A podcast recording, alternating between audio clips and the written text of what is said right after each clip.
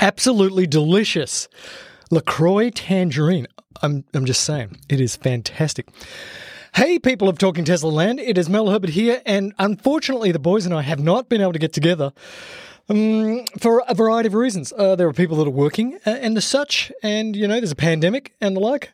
But I thought it's been too long and I should put something together for all of uh, the peeps out there. And we obviously just had the Tesla earnings call, and I don't really want to go into the numbers so much.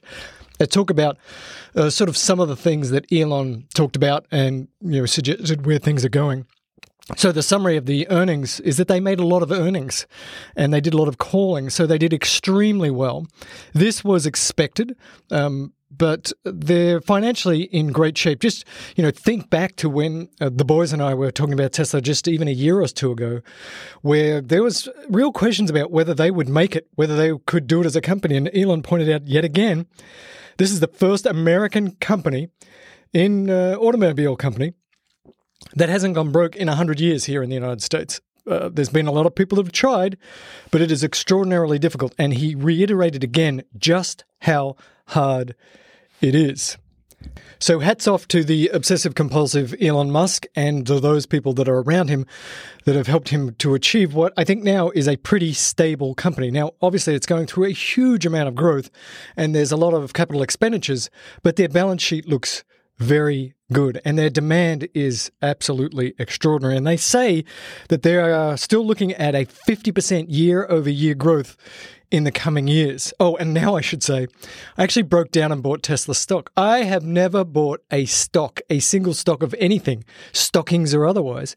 But um, I got the Robinhood app because all the kids have the Robinhood app, and my son had the Robinhood app, and uh, so I I bought the I got the Robinhood app and then I went and bought Tesla stock because I think they're on track to grow substantially in the next few years. And I'm like, you know, nobody cares that I have Tesla stock. I'm going to say it out loud.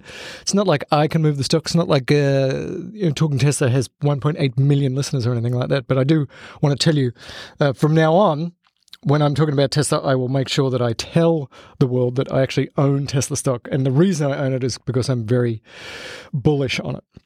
So, some of the other things that um, Elon talked about that I thought were very interesting. He said that in the future, they're going to be seen as much as a robotics and AI company as they are an energy or a car company. So, what does that mean? Well, I think what it means is that the underlying technologies that have put Tesla ahead are AI and soon robotics. So the AI part of things is the autonomous driving. They're using increasing amounts of AI to label things as they're making videos of the world around the car. And this is going to accelerate. So this is why he says he's get so, autonomous driving, AI, those two go together. He talked a lot about autonomous driving and he just sort of doubled down on stuff he said before. He didn't say anything really new, but he keeps doubling and tripling down. So, he said, you know, it's all about vision. You can do everything with vision. We're going to get rid of the radar. People have said, well, you need to have LiDAR. And he's like, no, LiDAR's stupid. It's all about vision. The roads and the cars are made for vision input. They're made for human beings. But we can do even better than human beings because we can have eyes on the side of our head, eyes in the back of our head, eyes that have three different focal lengths, and we can compute at a speed that is much faster than a human. So, in theory, this uh, autonomous driving that they're creating for Tesla, he says is going to be significantly better than a human. We have not seen that yet. We have seen gradual and sometimes large jumps and improvements, but the car, it is not ready to drive by itself yet. They didn't really get into uh, when to expect the next big jump in that technology, but it does, you know, it is clear that it is getting better and better. He did suggest, though, and this was sort of um, maybe a little bit subtle, that the chip that they have in the cars uses about 70 or 80 watts. But what they're asking the chip to do is something extraordinary to take all of these different streams of video at 30 frames per second and to label it and then to react to it. And this is a tremendous amount of computing that you're asking a little tiny computer to do. What you really need is something that requires a lot of energy and has multiple processes and they're asking a lot of this chip. I read that frankly as him saying the chip isn't quite fast enough. And they've sort of suggested this before that this Tesla driven chip is fantastic. It's great. It's wonderful.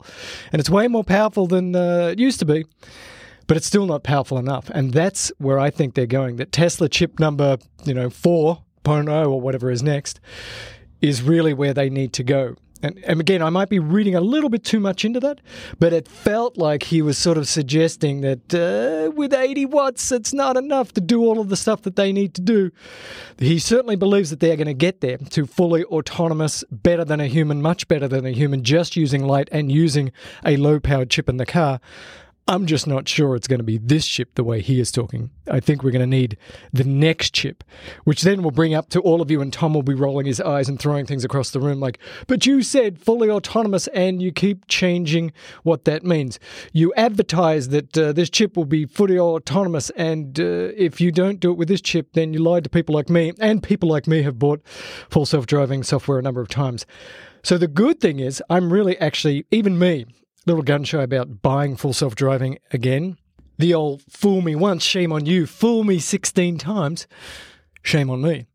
And so they also talked about this idea soon that you'll be able to subscribe to fully autonomous driving, that therefore people will be able to try it out. And if they like it, will continue to subscribe. This could be a huge jump in revenue because they suggested that not many people are buying the full self driving package. It's super expensive and it doesn't exist yet. It's full by my self driving. So I would become one of those people. If I were to get another car right now, I would not buy full self driving and I would subscribe to it when that subscription became possible and I would try it out for a time. And if I found that it wasn't as good a driver as I am or a conservative driver like I am, then I would stop the subscription. If I subscribed and it was awesome and I could sit in the back of the car and smoke cigarettes and down Budweiser's multiple, um, then I would continue the subscription kind of an idea. So it is both a risk to them and also an enormous opportunity. The risk is you subscribe and it's not that good, you don't subscribe anymore, and maybe uh, you lose some money because people would have tried uh, the full self driving by dropping 10 grand and now they're dropping whatever their subscription price is and they don't give you the rest of the 10 grand because they didn't like it. So they're going to have to have a pretty robust product when that first comes out, or I think it's a risk for them actually, you know, not making any money, maybe not losing money, but certainly not making much more money. So you would think that they would have to have a fairly robust, fairly pretty good uh, full self driving in order for that subscription service to work. But if it works, they'll sell up a lot of it depending on the price. I mean, if the full self driving is the real deal, how much would you pay for it? Let's say that you've got a $400 a month car payment just for the car. How much more would you pay for a car that can truly fully autonomously drive? Now, that might actually be a very difficult thing to answer because you might say, Mel, well, what can I do with that fully autonomous car? If I can actually put it on the Tesla network and make the money back, that could be a very large number. If this fully autonomous Tesla network doesn't ever exist, which uh, I worry that it's not ever going to exist, if it doesn't exist and it's just me getting driven around like driving Miss Daisy, then maybe a hundred bucks a month, you know, something like that. Would people pay 200 bucks a month? Would they pay 300 bucks a month? I don't think so. Um, because driving isn't that much of a hassle. So, Joel, that might be an interesting Twitter poll, actually. Level five, fully autonomous, all by yourself car, not by me car driving. How much would that be worth in addition to your car payment? Joel, make it happen. You can make that happen. What else did they talk about? Well, they talked about Tesla Energy. Um, and they talked about battery constraint, and they are still battery constrained. They need to ramp the amount of battery an enormous amount. They talked about you know the nickel issue. They talked about the fact that they you know don't worry, uh, all their battery suppliers, we're going to buy every single battery you can give us, even while we are ramping production on our own. And it seems like the new cells, the fat cells, the big cells, they are coming along in their R&D and they're feeling pretty good about it. But that doesn't sound like they're going to get into volume production of those bad boys until next year. Uh, that was the suggestion. A really interesting thing happened with Powerwall. So, since about November, it appears that they have upgraded Powerwall, and they didn't exactly say how, to allow it to produce more energy. Not store more energy, but to actually deliver more energy. So, right now, I think they're rated at seven for one Powerwall, seven kilowatts peak. So it can sustain that for a short period of time, and then a sustained five kilowatts.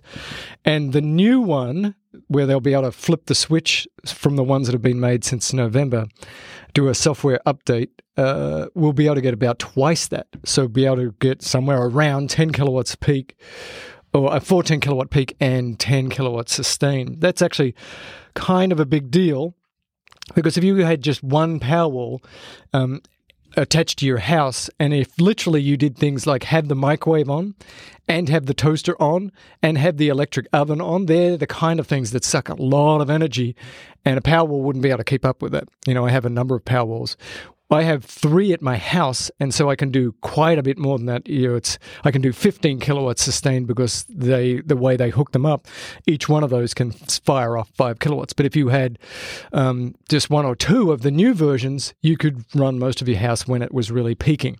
Now.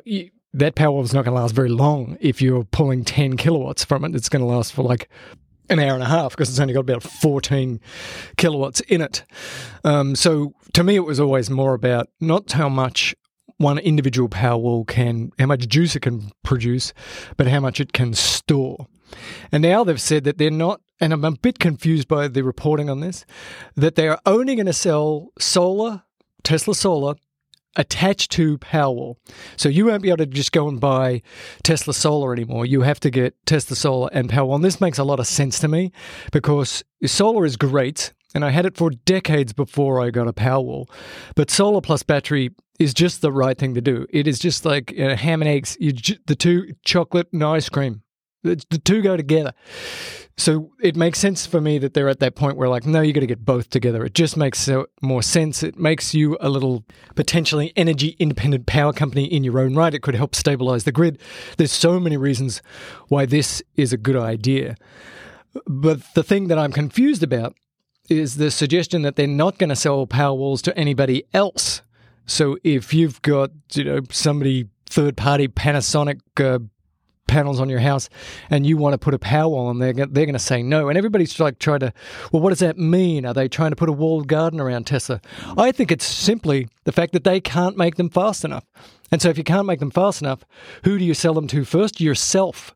You sell them to yourself first. If they get to the point where they get production up so they can do all that they need for sort of individual residential and for all their commercial, then I bet you you'll see that they'll start selling them again.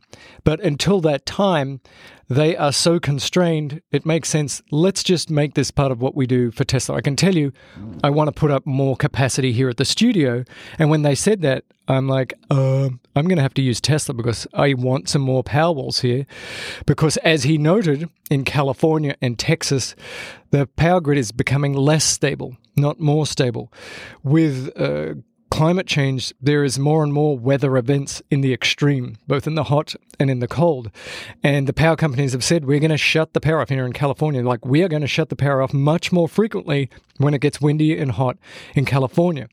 And so it's gone from it's kind of cool to have solar panels to kind of, uh, if you don't have solar power and a battery backup, that could be very expensive. So here in the studio, if we are shooting, for example, we've got a bunch of doctors here in the studio and we're doing a show for a couple of days, we could lose tens of thousands of dollars just in a couple of days of lost productivity. So, for, particularly for commercial places, the ability to have solar plus uh, battery backup, you can actually drop a fair amount of cash and that to be a reasonable thing to do. And even as an individual, if you're in a place that's going to lose power a lot and you're working from home, um, it really sort of brings it into the equation. Over time, that probably saves you money. And now, over time, it saves you money and it saves you from lots of lost productivity. Well, absolutely, you're going to buy those puppies. They are expensive, they are constrained. But I got to tell you, Solar Plus uh, Powerwalls really is a game changer. I have it at the studio.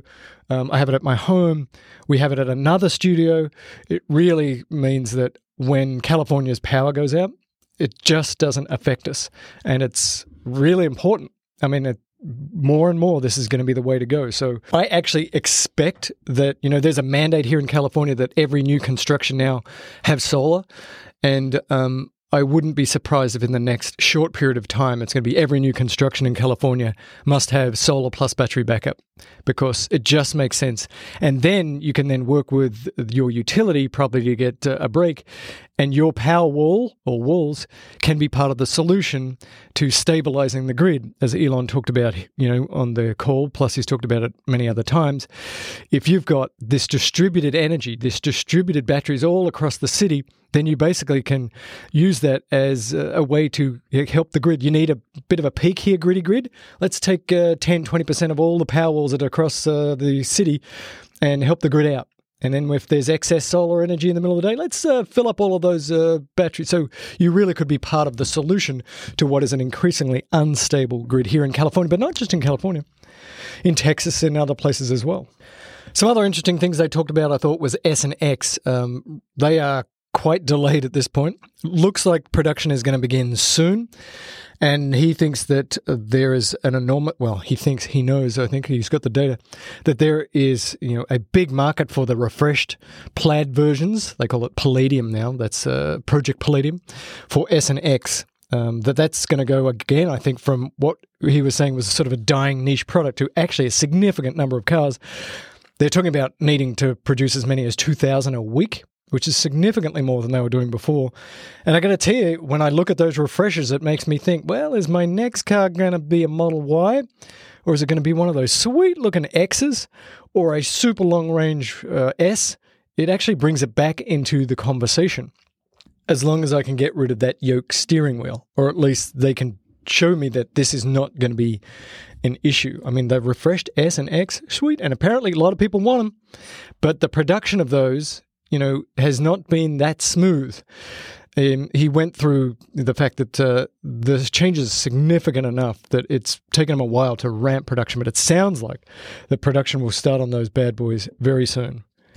So they talked about a lot of stuff. You know, what's the downsides? What's the negatives? What was the stuff that it made me concerned? I didn't really hear anything in the earnings call to make me concerned. I think they're really on track. They're building factories as fast as they can. They're battery constrained. They're trying to do stuff about that. The thing that always worries me is this technical stuff with fully self driving.